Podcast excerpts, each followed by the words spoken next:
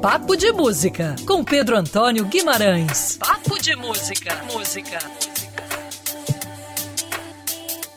Seja muito bem-vindo ao Papo de Música desta semana e vamos continuar falando neste período de quarentena sobre os lançamentos. O João Bosco, cantor, compositor, inclusive é, muito abalado pela perda de Aldir Blanc, o seu maior parceiro musical e parceiro de vida também. Ele está lançando nessa semana o álbum Abricó de Macaco, que sai pela Som Livre Nesse novo trabalho, o cantor, compositor, violonista, um excelente melodista.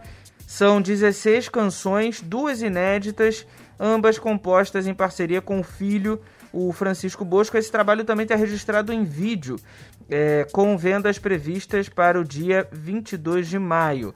No repertório tem aí é, canções que, apesar de serem regravadas, é, são contadas de formas diferentes, ou seja, tem outros arranjos, outros ritmos.